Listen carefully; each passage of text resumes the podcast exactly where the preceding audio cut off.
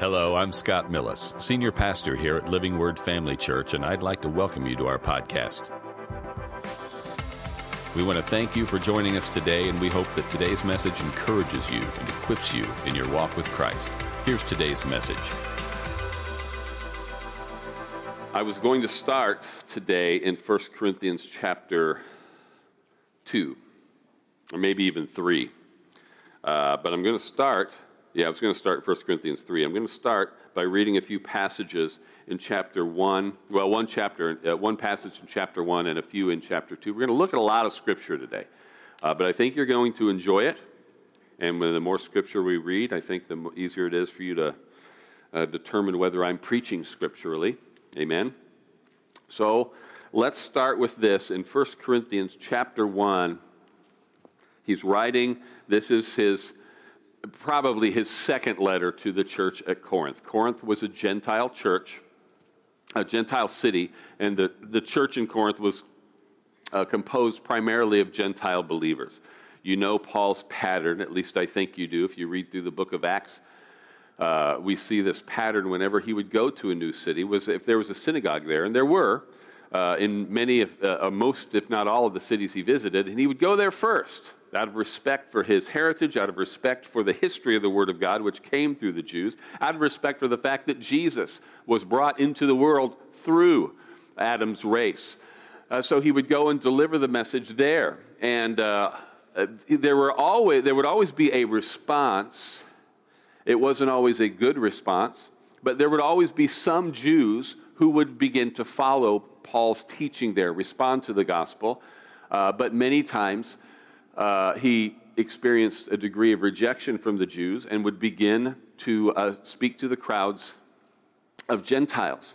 And uh, these congregations would grow. And of course, then he would be hounded by the Jewish Christians, the Judaizers, which were Jewish converts, would sort of chase him around or follow him and say, okay, now that you've accepted uh, our God, let's go back and make sure you get circumcised and, and do follow the law and everything. And so Paul would kind of wrestle with that throughout his ministry. But all that to say, every there, there are certain similarities. When you read through the epistles, when you read through Paul's letters to these various congregations, these very, in congregations in these various cities, you're going to see some similarities. You're going to see certain themes pop up. But there are also uh, some pretty significant distinctions about what the overall message is, his overall attitude concerning a congregation. Now, Paul spent a lot of time in Corinth. He had a lot invested in their future, in their welfare, in their spiritual maturity. And so there was a lot of correspondence too. When he wasn't there, he would make sure that he tried to stay on top of things. And of course, they didn't have email and telephones and everything back then, so everything was done by messenger and letter. And we see the references in the two letters we have that we call 1st and 2nd Corinthians are probably more like 2nd and 4th Corinthians. We just don't have the other two letters. I don't, mean, I don't think that's a necessarily a tragic loss. I believe God superintended the canon of Scripture, and these are the two letters we need for doctrine and correction, right, and training in righteousness. But we do realize, because these are two letters of significant length, we can sort of get an idea of what kind of congregation Corinth was, the Corinthian church was. So, uh, one of the things, first things we read in First Corinthians chapter 1, beginning in verse 4, says this I thank my God always concerning you for the grace of God which was given to you by Christ Jesus, that you were enriched in everything by him, in all utterance and all knowledge, even as the testimony of Christ was confirmed in you, so that you come short in no gift, eagerly waiting for the revelation of our Lord Jesus Christ who will also confirm you to the end, that you may be blameless in the day of our Lord Jesus Christ. God is faithful, by whom you were called into the fellowship of his Son, Jesus Christ our Lord. Now, that's pretty encouraging stuff. What you're going to see almost immediately after this is that he's addressing that there's a lot of, A, there's a lot of faith in that greeting. He's believing for the best and speaking the best. And he's also writing uh, sort of uh, ex post facto. After I've taught you a lot of stuff, after I've visited you, you have grown to a certain point. But they still are immature, as he will specify. There's no reading between the lines once you get to chapter 3. But he does say this that you fall sh- short in no spiritual gift. Uh, and it's in 1 Corinthians chapter 12 that we read about the gifts of the Spirit. And as has been said many, many times from this pulpit, not just from me, the ability or the proclivity or the practice of, of operating in the spiritual gifts is not an indication of spiritual maturity. It does, it, an immature, an imma- as long as you're born again, as long as you're spirit filled, you can operate and should even expect to operate in the spirit, spiritual gifts. Uh, that does not equal Christian mature. Now, spiritually mature Christians should also operate in the spiritual gifts, and hopefully we do it more sensitively, more correctly, right, more properly. Uh, but the gifts themselves are not an indication of spiritual maturity, and this is one of the messages that Paul is really trying to get through to them, especially when we get into those later chapters. Is you've got some work to do, you've got some growing up to do because of this spiritual maturity, and you're trying to cover up. You're trying to cover that up by flowing in the gifts. You're spending all this time in the service speaking in tongues over one another when you should be paying attention to this other stuff. He launches right here. He, I'm going to read it right now, but you can read ahead later on. You can read the rest of this chapter. He launches right into this whole thing about why are you arguing about who baptized you? You know, you're forming these little cliques. We're all of, belong to Jesus Christ. And you're already, I got baptized by Paul. I got baptized by Apollos, and so on uh, and just really starts to slam them. But I want to skip ahead in the interest of time to chapter 2. And this is a part we've read quite, uh, we've read a number of times fairly recently. But we'll begin in verse 1 of chapter 2. When I came to you, well, let me read it in, the, in this. i I've got two different versions here. And I, brethren, when I came to you, when I came to you, did not come with the excellence, with excellence of speech or of wisdom declaring to you the testimony of God. For I determined not to know anything among you except Jesus Christ and Him crucified.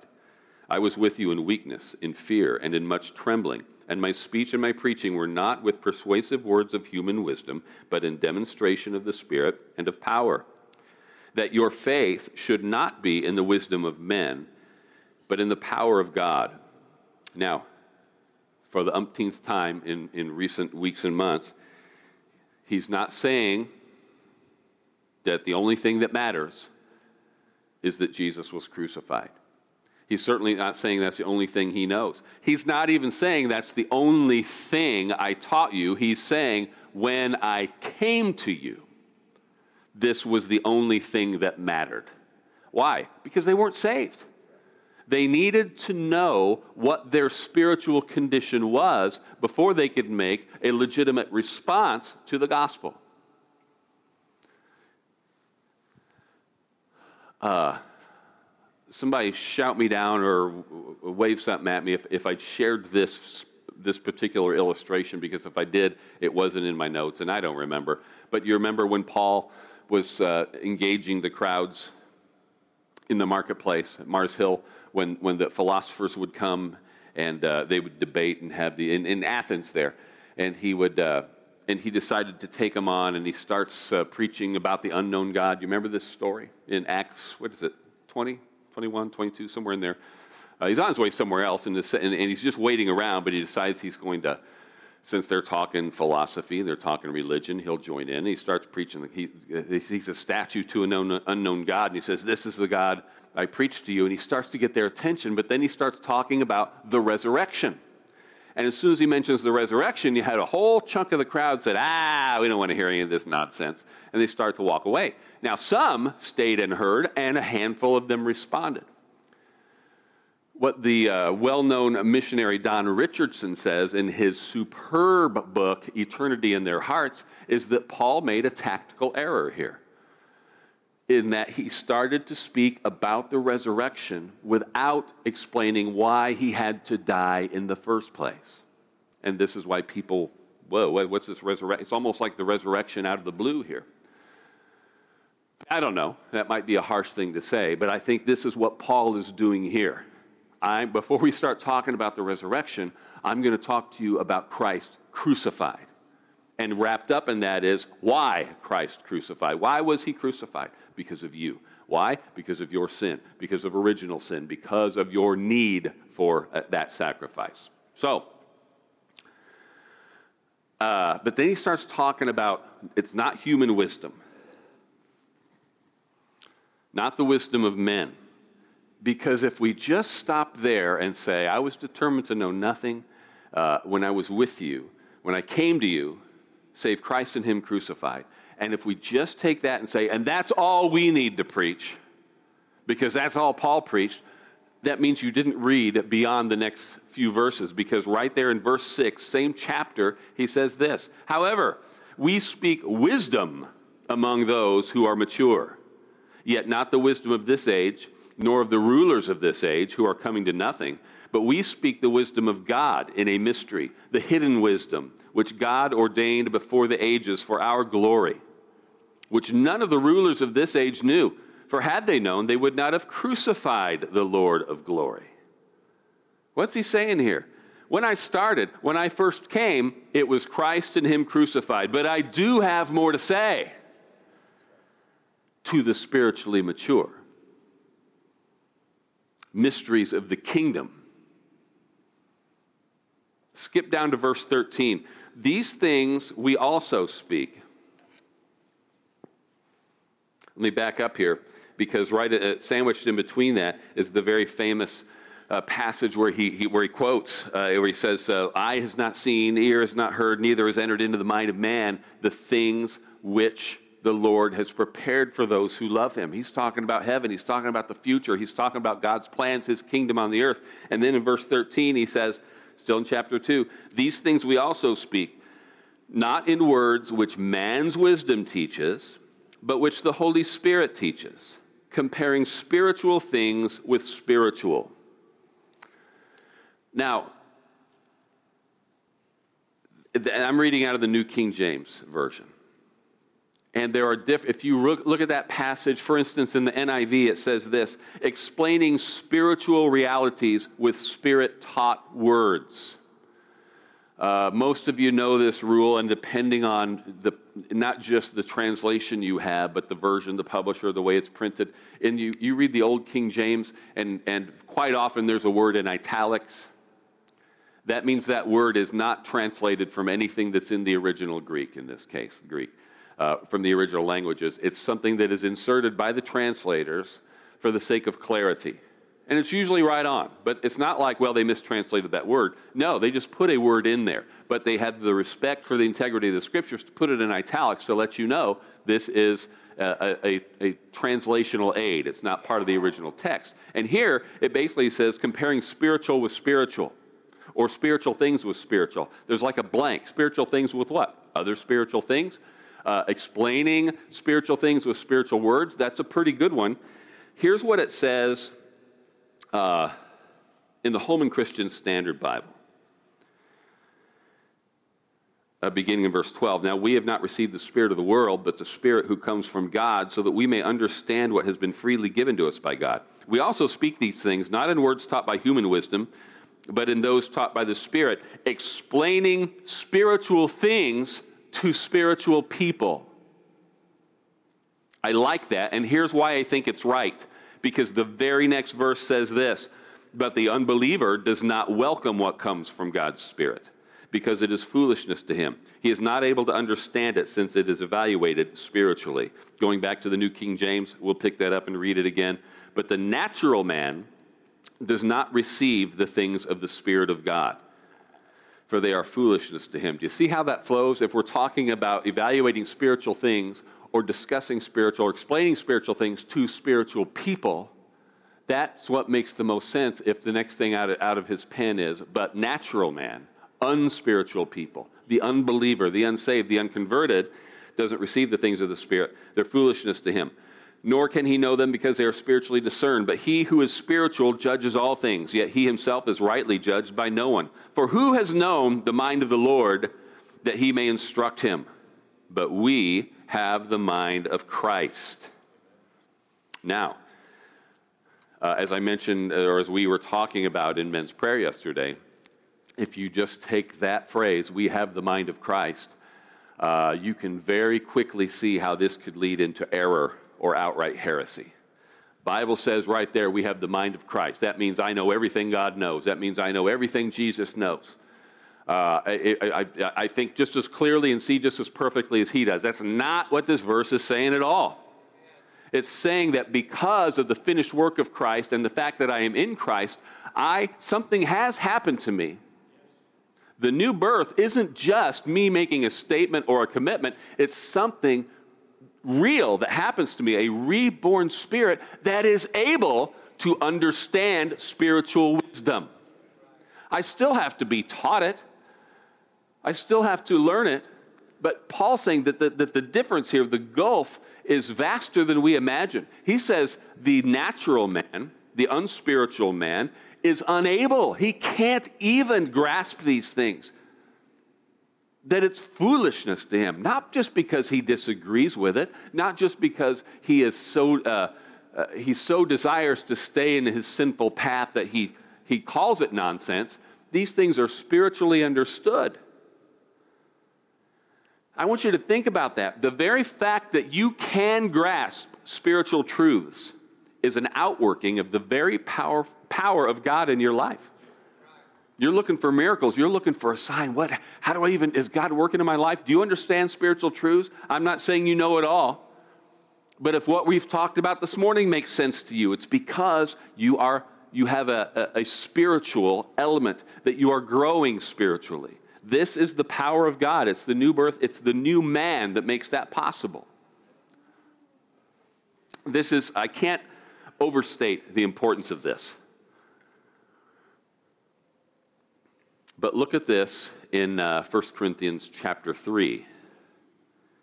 And I, brethren, could not speak to you as spiritual people, but as to carnal, as to babes in Christ. I fed you with milk and not with solid food, for until now you were not able to receive it. And even now you are still not able. Now, again, notice this he's not calling them unsaved. He's calling them babies, newborn Christians. Except some of them aren't newborn, but they're still acting newborn. They aren't growing up, they're not maturing. What's he say? For you are still carnal. For where there are envy, strife, divisions among you, are you not carnal and behaving like mere men? For when one says, I am of Paul, and another, I am of Apollos, are you not carnal? And he's already talked about this earlier in the letter, as I mentioned in chapter 1. I love that. And that word mere, by the way, is one of those italicized words, but I think it's a perfect way of clarifying what he's saying. So if you read it, so are you not behaving like men? Well, what are we? We're not men and women. Well, we are something else. We're born again. We're spiritual men and women. But when we act like this, when there are these divisions and envy and strife and all the jealousies, we're, we're behaving like nothing more than men. And Paul is saying we're more than that. One of the coolest t shirts. I used to love Christian t shirts, man. I still like them. Uh, but man, back in high school, I think it was while we were still down in Tulsa, uh, while mom and dad were at Rhema, there was a guy wearing a t shirt that said in big bold letters, I am not a mere man. And I love that. I'm not a mere man. I'm so much more. And we need to think about ourselves in those terms. I'm just a man. I'm just a woman. What's what was that song? Uh, One Day at a Time? I'm just a woman. No, you're not. If you're, if you're born again, you're not. You're not a mere woman. If you're born again, you're not a mere man. You are something else. You are something much bigger, much more powerful than you realize. Still in 1 Corinthians chapter 3, uh, go down to verse 9. For we are God's fellow workers. You are God's field. You are God's building. According to the grace of God which was given to me as a wise master builder, I have laid the foundation, and another builds on it. But let each one take heed how he builds on it. For no other foundation can be uh, can anyone lay than that which is laid, which is Jesus Christ. Again, going back to what did we start with? Jesus Christ and Him crucified. Now, if anyone builds on this foundation with gold, silver, precious stones, wood, hay, straw, each one's work will become clear, for the day will declare it, because it will be revealed by fire. And the fire will test each one's work of what sort it is. If anyone's work which he has built on it endures, he will receive a reward. If anyone's work is burned, he will suffer loss, but he himself will be saved yet so as through fire. Wow. This is as close as we're going to get today. I'm not done. This is as close as we're going to get today to the tough stuff that we'll be talking about next week, which is don't kid yourselves about what's important. This passage is talking about, it's, a, it's making an assumption here that if you are a born again man or woman, that you will be doing work, that you will be adding to this building that Paul. You know, Paul talked about when I when it, this is the work. You're God's field. I came out here with my commission from God, and I'm building something here. The foundation is Jesus Christ, Jesus Christ and Him crucified. And you come along, and you're going to add to this, uh, and you're going to build something. Uh, some of the stuff you're doing, some of the works you're doing, uh, is good stuff. And it could be, it, could be imagine building a building out of gold and silver and precious stones.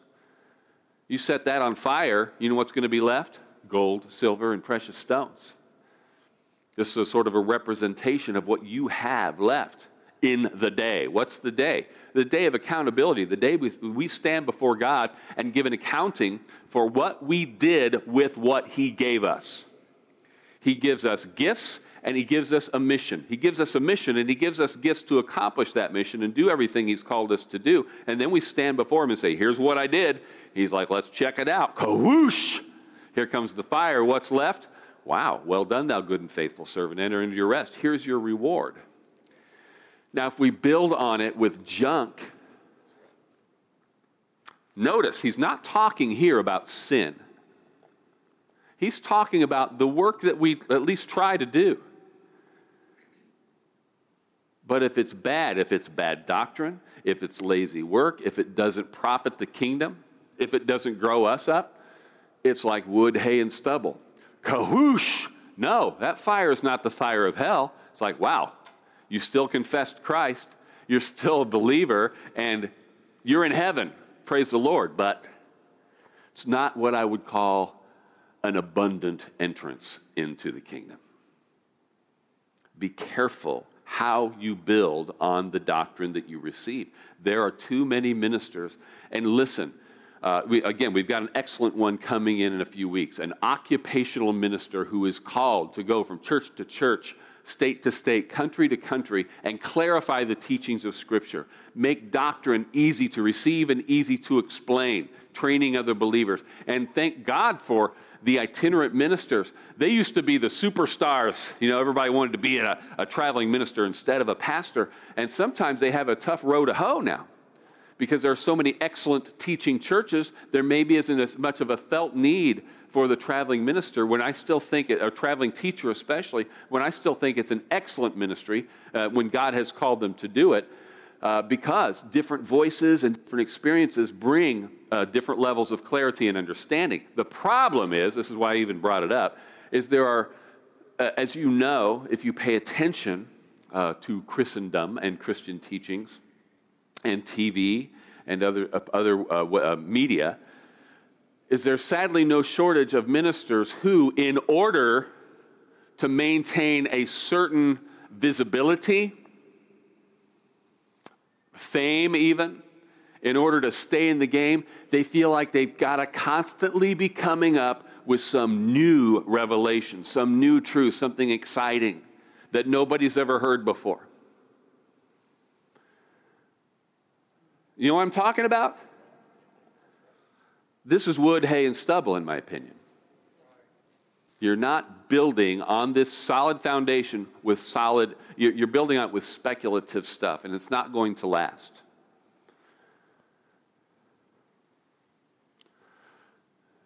This is, uh, you know, we had uh, another superb, uh, world famous, uh, and rightly so, world renowned Bible teacher in here last year, a guy by the name of Bob Yandian.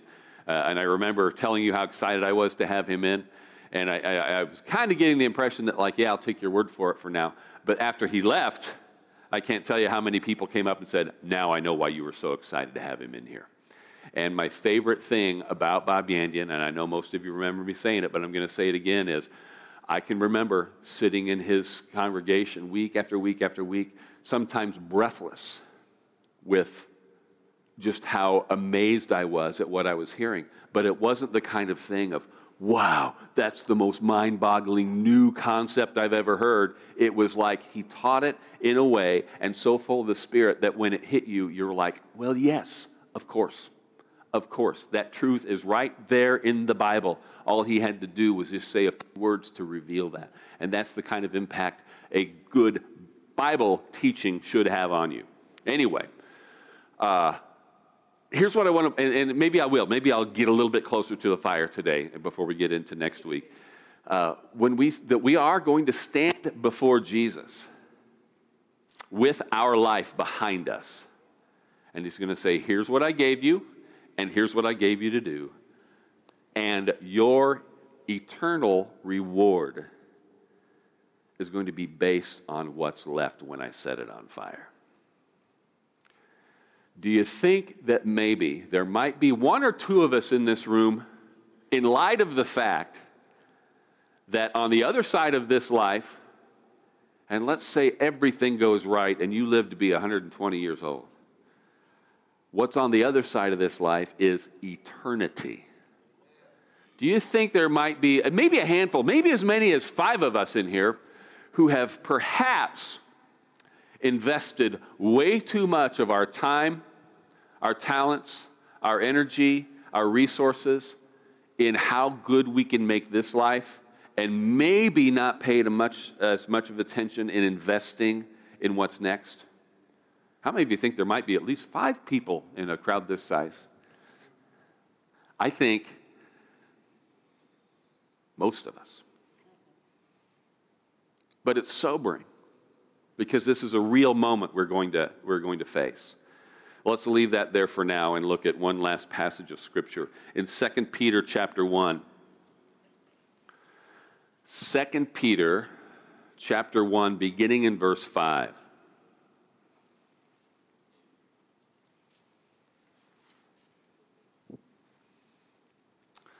But also, for this very reason, giving all diligence, Add to your faith virtue.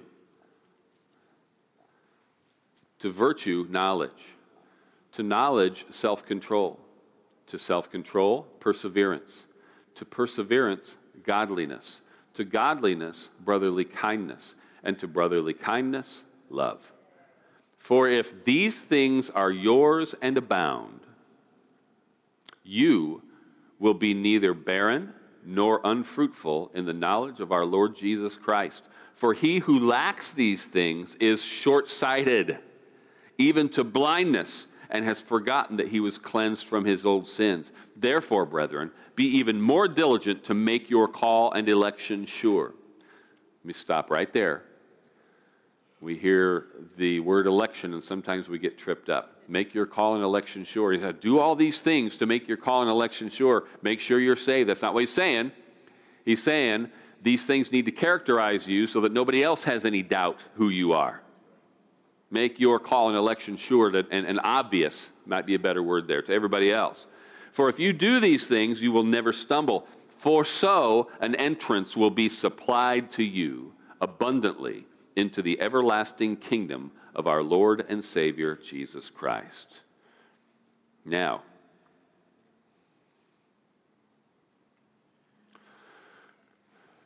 he doesn't say that the only way you will ever go to heaven is if you abound in these things. Paul made it very clear in what we just read about building on that foundation Gold, silver, precious stones, wood, hay, and stubble is tested by fire. And if it's, if it's all burned up, hey, guess what? At least you'll be saved. But you're going you're going to show up smelling like smoke. And Peter here, again, is not saying, oh, the only way you're going to make it to heaven is to abound in all of these things that I just said. No, he's saying if you abound in these things, then your entrance into heaven will be an abundant entrance. It'll be exciting. It, you'll be, you, you will thank God for everything that you gave up, everything that you invested in eternity, even if it cost you a moment down here. You are every uh, shadow of regret will disappear as the trumpets blast and you hear the applause of heaven. There's somebody who did it right. There's somebody who was eternity minded. Well done, thou good and faithful servant. But we've got to make that decision. We have to desire to abound in these things. Please, please, please. If you missed something, I, hope this, I'm wrapping this up. I don't know if I'm wrapping it enough. Might as well, uh, praise and worship team, you can slowly make your way up here. Uh, I want you to have this message as a foundation for next week. Next week's again, a little harder to hear. I'm not talking about, boy, you know, you uh, used to read stories about Jonathan Edwards when he would come preach. Was it Edwards preach sinners in the hands of an angry God? Uh, and he would he would come and and sometimes uh, uh some descriptions said that he would actually just read his sermons. Uh, I think that has been overdone. I've I've spoken to a historian who who uh, was an expert on Edwards uh, who said that that was it wasn't so much that he got up there in a monotone, but he wasn't one of these. Ah, he didn't uh, you know scream and holler and stuff, but he would he would just deliver a very straightforward message on salvation. But the people in the congregation would be clinging to the pillars of the church because they could feel themselves slipping into hell. Uh, this is that's not what I'm talking about next week. It's not going to be something like that. I mean, if the Holy Spirit moves that way, that moves that way. That's one thing. But it's going to be a little more challenging a little more concrete when it comes to that challenge. Uh, and I will back it up with Scripture, and you need to hear it. But make sure you have this one as, as, as a uh, foundation. The other thing I wanted to point out was uh, let me find it because I don't think I put it in my notes. It just sort of dawned on me. Let me make sure, make sure I didn't skip something in my notes. Uh, when he's talking about the foolishness, according to God's grace given to me, testament, quality, temple. Yeah, here we go. Yeah, I just didn't go far enough. Still in chapter 3, 1 Corinthians chapter 3, uh, verse 18. Let no one, and I'm reading now out of the uh, Holman Christian Standard Bible again. Let no one deceive himself. If anyone among you thinks he is wise in this age, let him become a fool so that he can become wise. What do you think about that? For the wisdom of this world is foolishness with God, since it is written, He catches the wise in their craftiness. Let him become a fool. If anyone thinks he's wise, let him become a fool. Let me tell you what that means. Let me tell you what I think it means. Let me tell you what I'm convinced it means. Doesn't mean become an idiot. Doesn't mean education is bad. It doesn't mean throw away what knowledge you have. It means if you are unsaved, there are people who have. He doesn't deny that the wisdom of the world exists he's saying that the wisdom of the world isn't enough to comprehend the wisdom of the Spirit. So when a, even a wise person comes to Christ, the tendency is when they finally step out in faith and embrace the realities of the spirit world, the tendency is, I understand all that stuff now. There is nothing more irritating to a mature believer, and since we're mature believers, we're good at tempering our irritation or hiding our irritation. But I think most of us know this.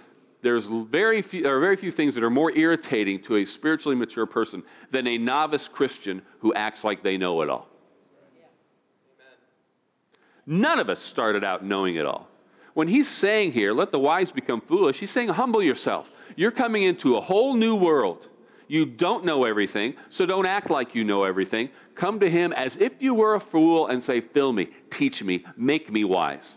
because the wisdom you acquired in the world will avail nothing in terms of spiritual maturity.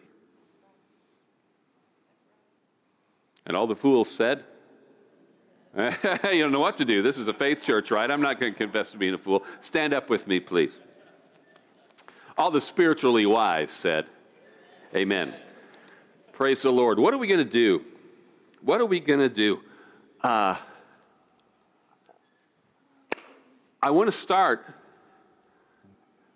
start the finish, start the ending of this service as I always do, making the most important invitation I can possibly make, which is, you know, we've talked a lot today about there is a stark difference between the natural man and the spiritual man, the unsaved man and the saved man, the dead man and the born again man. And when I say man, I'm using that generically. I mean human.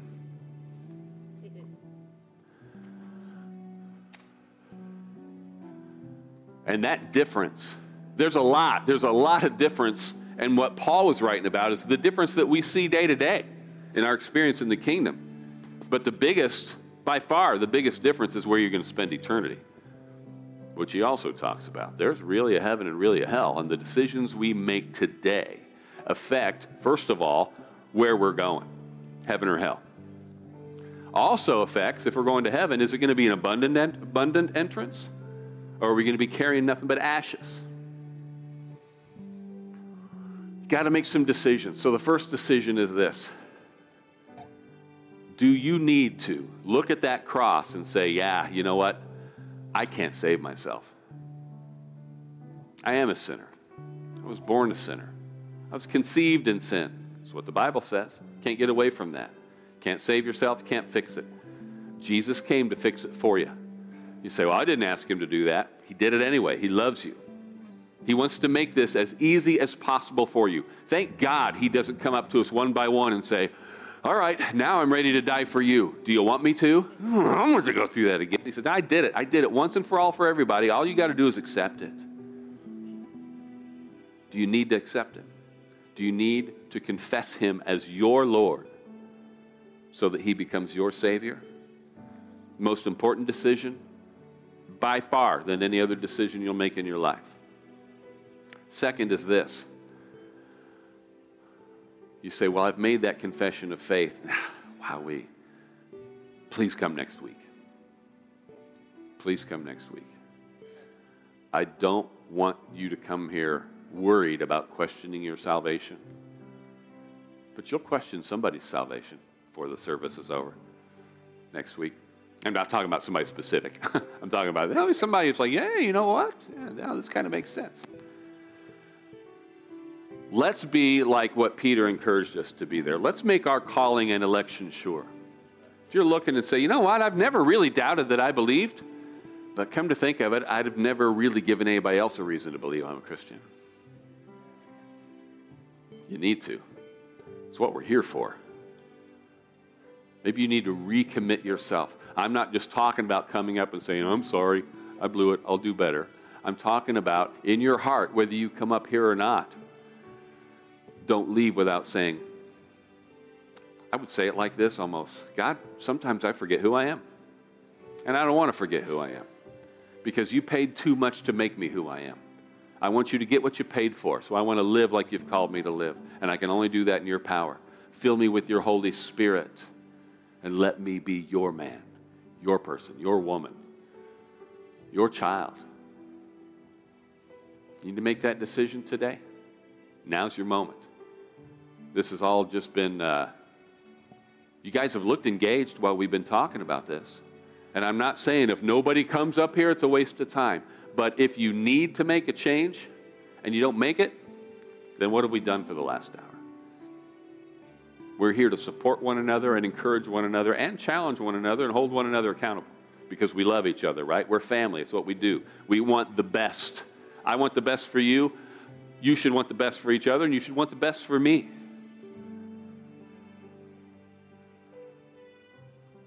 So I'm going to pray. And when I'm done praying, if you need to make a decision, make it. If you want to give your heart to Christ for the first time, I urge you to come up here and at least let me pray that prayer with you So I want to celebrate with you. I want to acknowledge you. It's an important, it's an important thing to do publicly at some point anyway. You might as well do it right off the bat. If you want to make that recommitment, you can kneel at the altar. I'd be happy to pray with you for that too. But if you need to make that decision, don't wait another day. It's not about, oh gosh, I've always known I need to make it, but I just don't know if I want to make it today. Yeah, you want to make it today. Listen, life is short. Young people think, well, I got all the time in the world. Again, maybe if everything goes right, nothing's going to happen to you. You're never going to get sick. You're never going to have an accident. What if Jesus comes back tomorrow? That shortens the time considerably to get things right, doesn't it? So let's get them right today. Heavenly Father, thank you for your word. Thank you for loving us enough to record the hard truth, the hard letters, the hard advice, the challenges, not just the encouragement. And Lord, help your word sink in and touch us where we need to be touched. Wake us up where we need to be uh, awoken. And light a fire under us, Lord, where we're cold. Father, I pray, and I know it's the, the prayer of every believer in this room, that if there's anybody in here who has not been born again, who has not made Jesus Christ their Lord, has not come to know you as a saving Father through the finished work of Jesus Christ, that your Holy Spirit would do what only He can and convict the sinner of their need for that conversion, for that saving experience. Grant them the wisdom to, to recognize the peril that they are in. Grant them the humility to reach out to the only way of salvation. And grant them the boldness to do it today. In Jesus' name. I pray, Lord, that you, that you also speak to us, everybody in this room, because almost everybody in this room, I believe, has made that decision, is in that relationship with you, but that you would shake them, Lord, wake them. Us, Lord, and impress upon us the urgency of the hour and just how real it's going to be to stand before you and give an account for everything that you've given us to do and everything you've given us to do it with. In Jesus' name, amen. God bless you as you come. Thanks again for listening. To hear more messages like this one, make sure to subscribe and check out our podcast channel for past episodes. And if you enjoyed today's message, consider sharing it with a friend. For more content and information about Living Word, check out our website at livingwordfamily.org. And remember, to live the gospel and preach the gospel.